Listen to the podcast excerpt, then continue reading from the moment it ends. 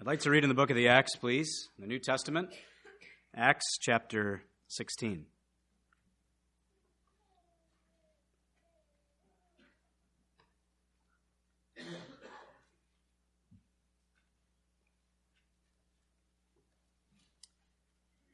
What we've been trying to look at this week is the second great thing about the gospel. Gospel means good news, great news, glad tidings. And the first great thing we learned about it is that it's true. And now, the second thing that we've been trying to learn and be impressed with and rejoice at, those of us who are saved, is that the gospel is not just true, but that it transforms lives. And I want you to notice a man here, and we're going to read his story. Again, it's a little bit long, but I want you to just see how his life was transformed. See as, as we read, if you can see the different things he went through and how his life was transformed. Acts 16 and verse 22. And the multitude rose up together against them, and the magistrates rent off their clothes and commanded to beat them. And when they had laid many stripes upon them, they cast them into prison, charging the jailer to keep them safely, who, having received such a charge, thrust them into the inner prison and made their feet fast in the stocks. And at midnight, Paul and Silas prayed and sang praises unto God, and the prisoners heard them. And suddenly there was a great earthquake, so that the foundations of the prison were shaken, and immediately all the doors were opened, and every one's bands were loosed. And the keeper of the prison, this jailer, awaking out of his sleep and seeing the prison doors open, he drew out his sword and would have killed himself, supposing that the prisoners had been fled. But Paul cried with a loud voice, saying, Do thyself no harm for we are all here. Then he called for a light and sprang in, and came trembling and fell down before Paul and Silas, and brought them out and said, Sirs, what must I do to be saved? And they said, Believe on the Lord Jesus Christ, and thou shalt be saved, and thy house. And they spake unto him the word of the Lord, and to all that were in his house. And he took them the same hour of the night, and washed their stripes, and was baptized, he and all his straightway. And when he had brought them into his house, he set meat before them and rejoiced, believing in God with all his house. This is the story of what has commonly been known the Philippian jailer. This story is very precious to me. People over the last few years have, have asked me when they find out a little bit of what I do at work, and they find out that I work the night shift, and the people I work with, and anybody who's ever taken a rotation, whether it's a nursing or a physician who's ever taken a rotation in a psych ward, there are sounds that you don't soon forget and sights that you can't really erase out of your mind. There's something ingrained on you when you work with certain kinds of people. And they've asked for stories, and some people find them very interesting. And really, there's not ever a dull, a dull night. Something is happening. But this was the most interesting night shift. The most interesting night shift that I have ever found. I love this story because you have a man and he's working night shift. And uh, he gets suicidal. but before the whole thing is done, he's saved. And I just want you to notice the story of the Philippian jailer. You know, the, uh, the great thing about the gospel is that it, it really does transform a person's life. It really does completely change a person. I was listening to a, the story of a man, and he was a, a drug addict. Um, not the drug addict many of you might know his story, but a different one. And he had gone through all kinds of things, and he had been in prison many times. And every time he got out, he decided that he would turn over a new leaf. And it, it worked for a little bit of a, a little bit of time, and then it, it passed. His mother she told him on one occasion, You don't need a new leaf, you need a new life. And he had all these ideas of how to turn over a new leaf. Programs that he followed 12 steps, 10 steps, this book, this group. And it worked for a new leaf, but it never worked for a new life. But you see, what this jailer got in one night was a new life. And what you can receive tonight is a new life. And that's why we're here. I want you to notice this story. he begins imprisoning. He moves to sleeping. Then he's trembling. Then he's rejoicing. All in one night shift. And so let's see how this happened. Imprisoning. There were these two preachers. They may have been better than Johnny and I, possibly. and they were preaching the gospel in the city of Philippi. And many people were responding. The whole city was being tossed by these two preachers who were preaching the gospel. You know what happened though? One of the people who was affected, this lady, she had brought a lot of money to these people. And you know, when, when the citizens of a city start seeing their money affected, inevitably in, in history, that starts to affect how they treat the preachers. And they did not like it. And so they wanted Paul and Silas to be imprisoned. And so they beat the preachers. And they, it says they laid many stripes on them. And then they come up to this Philippian jailer this man who's in charge of the prison there in Philippi, and they tell him, Your job is to make sure that these prisoners stay in prison, and we want them in, this, in the innermost part of the prison, the most secure part, maximum security. And so here's the prison guard, and he's received this charge. And so he, it says here, he threw them in, he thrust them in into the inner part. And it says that when he went to where their feet were, he made the chains really tight. They weren't getting out. And you wonder, did this Philippian jailer, did he know something of the gospel? Did he maybe hear it as, as, as people were coming through of this man Paul and Silas who were preaching the gospel? And here he is on, his, on the beginning of his shift, and he's totally indifferent. He just throws them into the prison. He has no time for the gospel, no time for the preachers. Chain them up, and he moves back to his office in the prison. You know, maybe there's people in this gospel meeting, and you're indifferent. You, have you don't have a thought about, you never thought when you walked into the doors tonight, I'm going to be saved tonight.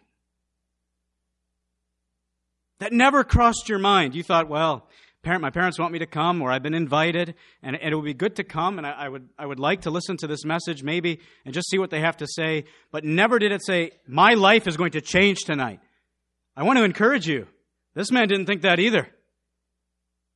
As he, as he held those uh, preachers and put them into the prison. He never had one thought that his life would totally change that night, but it did. And it can tonight for you. God can change your life here tonight. He did not want to be saved. It says that after he had imprisoned them, later it says that the preachers there praying and singing praises unto God. That's quite something. They've been beaten, they've been imprisoned. The little chains or, or, or the bands around their feet is made extra tight. They're not going anywhere. And they begin to sing. That's quite something. Singing in the prison and praying. Well, this jailer, you know what it says he did? It says he fell asleep. Now, you never know a person working night shift who falls asleep on the job. You'd never meet one of those. What happened to this man. There he is working nights. And at midnight, He's fast asleep. Just totally careless. Doesn't really care about the gospel. They're in prison. I have a job. Fast asleep. You know, I, I do think it's a picture in the Bible of people in their sins who have never been woken up to the fact that I have sinned against God. And we were just thinking about this a little bit this evening. So many people get hung up on the, on the fact of what do I think about my sins? Are they that bad? What's my opinion? What's my verdict? And because they get hung up on that, they, they just don't see how their sins could ever be that bad to spend an eternity without God. But have you ever asked, what does God think about your sins? What does He think? But people, they just set it aside and they're sleeping. You know, uh, I remember hearing the story of a man who had painted a very beautiful painting. And uh, it got a lot of rave reviews. It was actually hung up in a museum many years ago. Maybe you've heard this story. And he painted a mother. And the mother was holding a little baby. And the baby was very peaceful.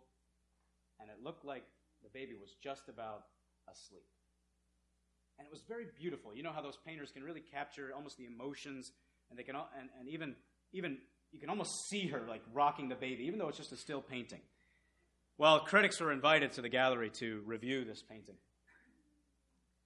And they came in and they, they gave this painter rave reviews. Maybe a couple things he could have improved on. Maybe a, a brush stroke was off here. But all in all, that was five stars, except for one review. One reviewer said, I'm just, I'm just uncomfortable looking at this painting. There, there's something off about it. And so they began talking, uh, the, the, the critics. Explain to what, what's wrong with it. And finally, he said this It just seems like there's this evil intent in the eye of that mother. She is not rocking that baby lovingly. It's almost like a seductive, evil intent. And the artist was there, and he was ecstatic. And he ran over to the painting and uncovered the title. You know what the title was? The whole world lies in the arms of the wicked one. And what do you try to paint for those people was the world, the sinful world, being rocked to sleep by the devil himself, rocking them to sleep. If you don't want to be saved tonight, you have a great friend. You have the devil himself, and he doesn't want you to be saved either. He would be ecstatic. He would rejoice if you were to perish in your sins. He would love that. And he's doing everything to rock people to sleep. People who want entertainment, he'll give them that. People who want uh, the, the, the vices of this world, he'll give them that. People who want popularity and friends and influence, he'll give them that. And he does everything to rock people to sleep. The whole world lies in the arms of the wicked one. And this Philippian jailer, he's just fast asleep. Well, it says, suddenly there was a great earthquake. You see, God, God had his eye on this one man. And God sent an earthquake into the life of this one man to wake him up. And as the earthquake comes into the prison, the Bible says that the many uh, chains or the whatever they had on, the bands were loosed from the prisoners. They were free. And then it says this the jailer waking up out of his sleep he woke up. I've listened to many people tell how they were saved. Inevitably, they heard the gospel many times, or maybe just one time, but inevitably they come to this moment where they woke up. That this is real, and this is now. And this is an emergency situation. You see, the word saved, this great question he asks at the end what must I do to be saved? What must I do to be rescued? You only need to be rescued when it's an emergency situation. So nobody drifts into salvation. Nobody goes through salvation through this osmosis where they sleep on their Bible at night and then they wake up saved. It is an emergency situation. It is Peter sinking in the lake. Lord, save me. Emergency. And here's this jailer. And he wakes up out of his sleep and it's an emergency situation. I need to be saved. And you know what he does? He draws out his sword because he looks up and the, the prison doors are open. And the people are free, the, the prisoners that he's in charge of, they're free to just leave. And, you know, back in those days, if you were not responsible in the job you were given, you weren't given a pink slip. You know, no, Rome didn't waste too much paper. They had a very simple way of firing people. Uh, it's just actually a very quick strike of their hand, and people were fired never hired again. and that jailer understood this. I better just take care of it myself. And so he takes out his sword and he's just about to kill himself. He's just about to take his own life when all of a sudden there's a voice. A voice from this preacher, Paul. And he says this. He says with a loud voice. You never knew preachers could raise their voice, but he says with a very loud voice Do yourself no harm. We're here. We're here. Don't hurt yourself. We're right here. And the jailer, he stops and he begins to tremble. And I'm not sure what motivated him to ask this question. Many people have thought about it. Some people have said it's the songs that they were singing. And that's what motivated to him. Other people have said, well, he had heard somewhere in, in Philippi the message of Paul and Silas. I just wonder if he thought to himself, here are two prisoners, and the door is open. They can leave. They can have their life. They, they don't have to be in prison anymore, and they're still here. What is it about the gospel that when the chains are off, the prisoners, the preachers stay in the jail? And he knows that they're saved, and he says, Sirs, what do I have to do to be saved? What do I have to do to get what you have? Despite all the little things I've done, despite the good job I have, I don't have what you have. And he comes in trembling. What do I have to do to be saved? What a great question. What must I do to be saved? He is, a, he is woken up. Woken up to this. I need to be saved, or I will perish. I wonder, have, you ever realized this? That if you are not saved, if you are not rescued, you'll perish. You'll perish forever. You'll, you'll, you'll be in hell forever if you're not rescued. And this man, he understood that. I want you look at, look at how he asked the question. What must I do to be saved? It was no longer a good idea. It was no longer just a little question. Can you help me a little bit? I'm struggling. What must I do to be saved? What must I do? I must be saved. What do I have to do? He's face to face with death. What must I do to be saved? Saved from what? Saved from his sin. Imagine, maybe you can't enter into this, but you know, there's, there's people who come right to the point of taking their own life. And I meet many of them on a day to day basis. And it is a very sobering thing when you come to the point where you actually tried to take your life and it didn't work. And you're face to face with a reality, with a realm of thinking that nobody else has. People can sometimes sympathize with it if they had a, a, major health scare and they almost lost their life. This idea that I'm going out into eternity, somebody was telling me that's not right to say. I'm beginning another realm of think. I'm beginning to enter another realm where my soul will be forever with God or without Him. And this man understands I must be saved. He also understands this the answer is not in myself. And that's why he asked the preachers, Sirs, sirs, what must I do to be saved?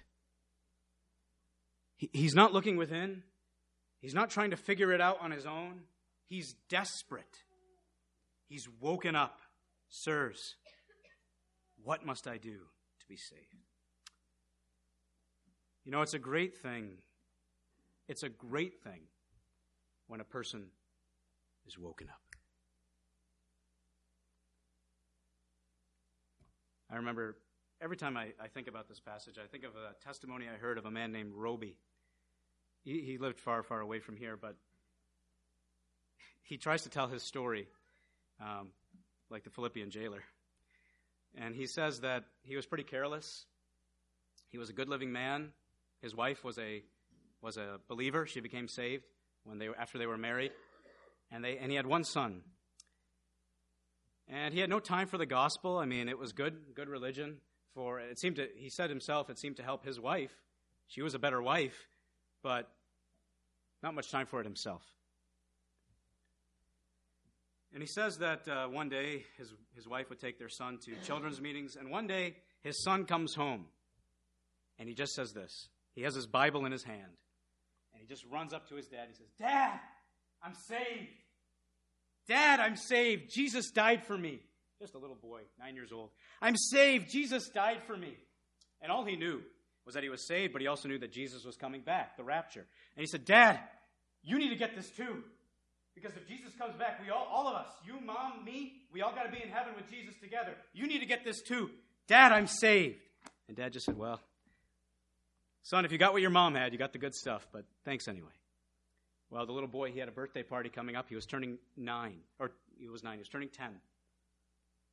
And dad asked, Now, what do you want for your birthday? And the little boy said, I just want you to come to a gospel meeting, Dad. That's all I want. 10 year old boy. Dad, would you come to a gospel meeting just with mom and I? Dad, he had no time for the gospel, so what he did instead was he bought the little boy a four wheeler. Would you like a four wheeler? Oh, ah, any boy would love a four wheeler. You know what the boy did? He went out on his four wheeler and he just cried. He just cried. Dad's not saved. And Roby says, I just went on like that. My wife was miserable. My son was miserable.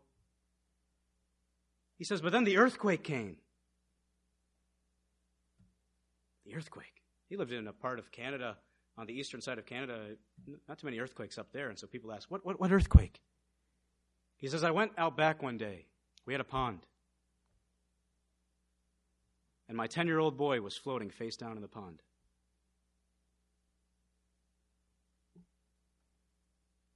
Ten years old, face down in the pond. He said, I rushed out there to grab him. And as I brought him in, I knew he was gone. And he said, I wasn't saved, but I actually bowed my head and I said, Thank God my boy's in heaven. Thank God my boy's in heaven. And this is what he says I woke up. I woke up. And a week later, he was saved. But actually, when he tells his story, he says, Even to this day, I regret. You know, if I would have just been saved sooner, maybe my boy and I could have enjoyed times together. My friend, what is it going to take to wake you up tonight? What's it going to take? Is it going to take the loss of a loved one? God speaks once and yea twice, and I tell you, there are stories of how God has spoken and how God has shaken. And if you would allow the Word of God to shake you tonight, and you were to wake up in this gospel meeting, and you were to turn to the only Savior, what must I do to be saved? And you were to find on the cross of Calvary how He suffered for sin, how God has punished Him for sin, how God is satisfied with Him for sin, and you were to rest on Him or will it take some deadly disease? Will it take some hand that reaches into your family? What will it take to wake you up? The jailer, he woke up and he comes in trembling. And Paul's answer is very simple. You know, people have struggled. The jailer says this believe, or, or the jailer says, What must I do to be saved? And uh, Johnny was telling us a bit ago when it comes to repentance and faith, it's not so much something that we do, and so people say, well, what must I do to be saved? And then Paul gives them something that he's supposed to do. No, no, no, no. The jailer is, what must I do? And Paul just says, no, listen. It's already been done. Just believe. Now, notice what he says. He doesn't say believe about the Lord Jesus. He doesn't say take Jesus in the Bible and make a list right? Immutable. and you go all the way through, and you make your list, you circle it, and you say, I'm ready for heaven. No, no, no. It doesn't say believe about him. He says, believe on the Lord Jesus. He says, if you want to be saved, what you need to do with your sin and your soul, jailer, you know what you need to do? You need to rest yourself on Christ. You need to have your confidence on Him. Believe on. And here's a man. And you know what it says he did? It says he listened to Paul and Silas speak. And it says that he was saved. And he was baptized. And how the story ends is this He takes the prisoners out into his own home and he entertains them, the preachers and he washes the very stripes that maybe he was responsible for. And this is what it says. And he rejoiced in all his house. You remember last night? You remember that man from Ethiopia, how his story ended? You say you told us that the preacher was sent. And then you told us that the treasure was spent. And then you told us that the scripture made a dent and then you told us that he, rejoicing, went. You know what it says about this man? He rejoiced. Anybody who's saved, they would end rejoicing. Maybe you've come into this meeting, just before I sit down, maybe you've come into this meeting sleeping in your sins. No care, doesn't matter to me. in this very meeting, and may God grant to be so, you could be awakened to your need, pointed to the Savior, depending on the Savior, and you could leave one meeting, one meeting, rejoicing. And we'd rejoice with you.